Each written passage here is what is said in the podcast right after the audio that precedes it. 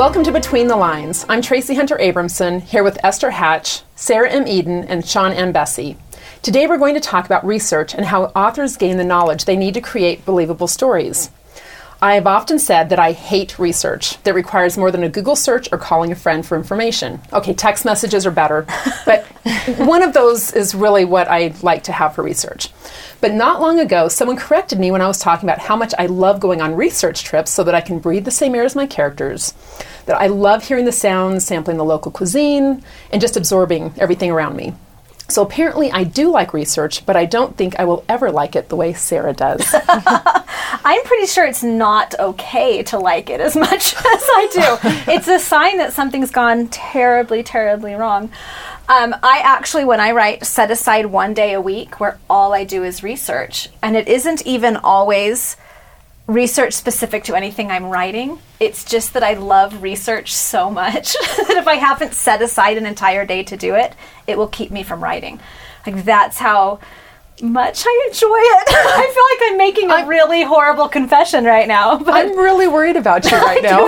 I was say, so you're limiting yourself to one day. I have to, and if I need to stop writing like during the day to research something, because sometimes something comes up and you have to know the answer to even know if the scene works, I will literally have to set a timer, or I will just keep going. I love I love the research aspect of writing. This it's, is so wrong. Yeah, That's so amazing, Sarah. I wish that I loved it as much as that. I do I do do a lot of research before I start my books, but I'm always digging for one thing. I, it sounds like you look at big, broad, and then go down little rabbit holes. Right. and I am looking for someone or something that very few people know about. And once I found it, then I use that to generate my story.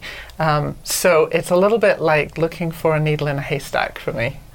Oh, see, now I'm just sitting thinking, ooh, yeah, no, I, want to do that. yeah, I love hearing how everybody researches differently. I feel like, for me, I feel like my research is often like fact checking. Like that's how I feel a little bit about mine. Where I, I feel like most of my historical knowledge comes from like obsessive reading when I was little, and but then you know what? It's not always right, sadly. Right. So because you, if you're reading, especially like a Regency romance written in 1980 they may or may not have written the correct things. So for me, I feel like my research is a lot like I have people ask me like, well, how do you research your books? And I say, well, I feel like I kind of belong in Regency or Victorian England because I spent so much of my childhood there.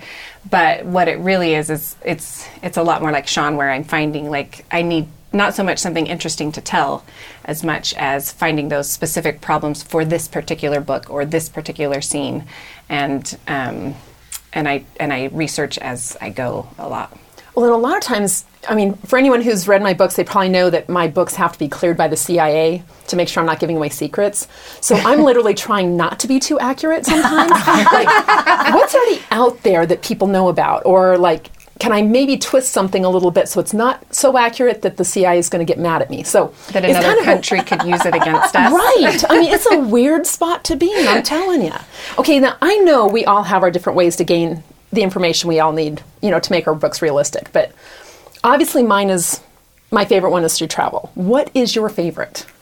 I think travel has to be my favorite too. It's just so much easier to write a book when you have experienced what it looks like and smells like and tastes like and feels like all of those senses make up the description of your book. But because um, some of mine are historical, I do have to do some research, like Esther said, to make sure that you know exactly um, how things worked and what things were called and what was commonly used and not used. And so for those things, I'm going online, and usually I will purchase a book for each era that I write in that I kind of go back to as my one reference book. That's awesome. Personally, I love talking with experts people who either it's something they, they themselves do or they are historians as well, like um, museum docents or um, curators or people who work at archives. One of my favorite research moments, I was in um, a museum in Ireland and had asked um, the docent who was there about a pocket watch in a display case two hours later, we wrapped up our conversation, which had gone through the history of Ireland just about, and I learned about people and places and mm-hmm. events that I either hadn't heard of or didn't know that much about. And I left with not only so much information, but passion because it comes through when you talk to someone who mm-hmm. loves it. So that is one of my favorite ways to do research. Well, and that brings back a memory of Sarah and I being in Ireland together with a couple of other authors. Mm-hmm. And one of the docents just literally regaled us with his tales. Yep. For of Dublin for what it must have been an hour. Yeah. And all four authors walked out of there with a completely different story idea. We all had them. Yeah, exactly. They were all completely different. Exactly. and if you take the time to talk to the people who work in these places, it's amazing the things that you learn that you wouldn't have otherwise. It's it's really great. Absolutely. And I love the idea of, of using those resources of people we know. Most people do love to talk about what they do. And Right. they do it for a reason, most of us. Um, I mean, we do have our spreadsheets that we also love, even though how the research, I just don't understand. But I think for, you know, admittedly, I'm the only one of the four of us who does not write historical. I tried. The closest I came to writing historical was an unlikely pair. Well, okay, I did Dancing to Freedom. And even just the difference of a corded phone or little things like that. When was Pac Man invented? You know, little things like that. It's like, Oh because gosh. your you- historical is in what, like the 1960s? the or- 1960 was the farthest back I Right. went, or furthest back, and then I did one in 1982, and I'm going, this is this is rough, and you guys are going back centuries sometimes. I, But does is- it hurt your heart to know that you lived at a time that is now considered historical? it's recent historical. It's not really historical. It's just long No, enough just, ago. we're just ancient. We're just now classified as historical. the calendar lies. I'm just putting that out there. I'm just fascinated by researching Pac-Man. I'm still just like thinking about that. But it was a Google search. I was I only had to do a Google search for that. So but don't you think that all writers of fiction have that underlying love of seeing how the past works in our lives now? Absolutely. Oh yeah, yeah. I mean, I think for me, one of the biggest ones was um, when when the Virginia Tech shooting happened, which was a long time ago now. But when that happened, I I do live in Virginia, and I remember having all of my friends like w- I literally saw people running out of their houses, jumping in their car to see if their children survived. It was just terrifying. And so, just the news and everything, that was really therapeutic for me to start writing. I, I saw this one clip on the news, and I, it was very therapeutic to write kind of from her perspective what had happened and just write a fictional account. I didn't expect it to be anything beyond that, and then it just kept going and going and going. And so it was, but coming from the idea of what would it be like to be have have lived through such a traumatic event and then move forward and how how does that impact the person she becomes so that was that was kind of one of the ways that i really liked using the past moving a character forward from a real event I think one of the other things that is fascinating to me when we do historical research too is I always have to tell myself history was written by the winners. Right. And um, that never sort of settled as deeply as it did as when I came from Wales to attend university in the US and I'm sitting in my American Heritage class hearing the Boston Tea Party from the American perspective. And suddenly, foolish King George was wicked King George, and all of the different perspective.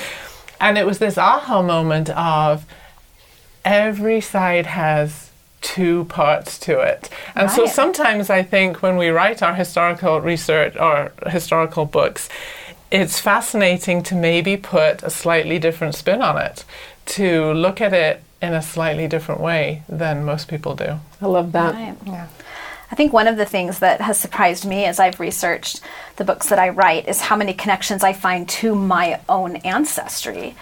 Um, I have a whole set of books that take place amongst recent Irish immigrants who've come to the United States after the hunger in the 19th century. And my ancestors came to the United States from Ireland after various famines. and so you feel this connection that these people that I'm writing about experience the things my own people experienced. I wrote a book that took place in the 1870s in Yorkshire, a newly built mill and about the people who worked there. And as I'm researching it more, and mentioned to my grandmother that I was writing this, and she said, "Oh." We have family that worked in a mill, mill in the 1870s in Yorkshire.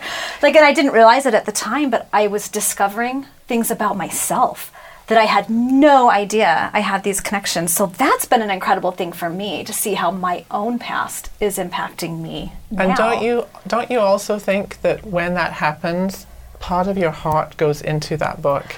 Absolutely. Because I've written a few books that have been based on my family, and one of them was about Welsh coal miners. And um, there is a place in South Wales called the Big Pit. It's in a little town called Blaenavon, and it is the only coal mining museum that you can actually go down into the pit.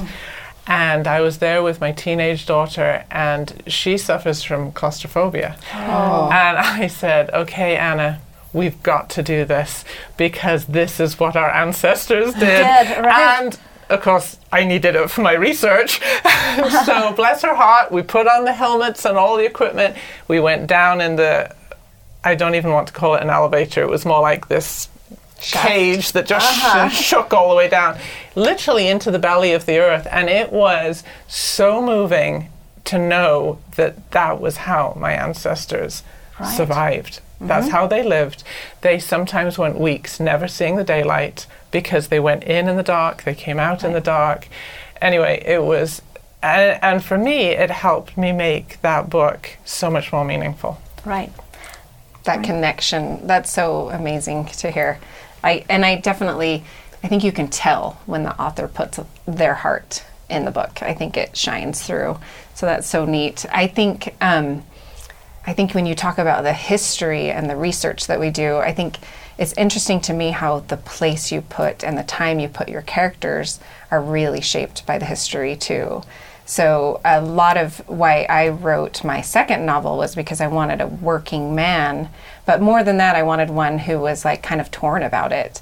And so I pushed forward from Regency into Victorian when mm-hmm. this was a lot more going on.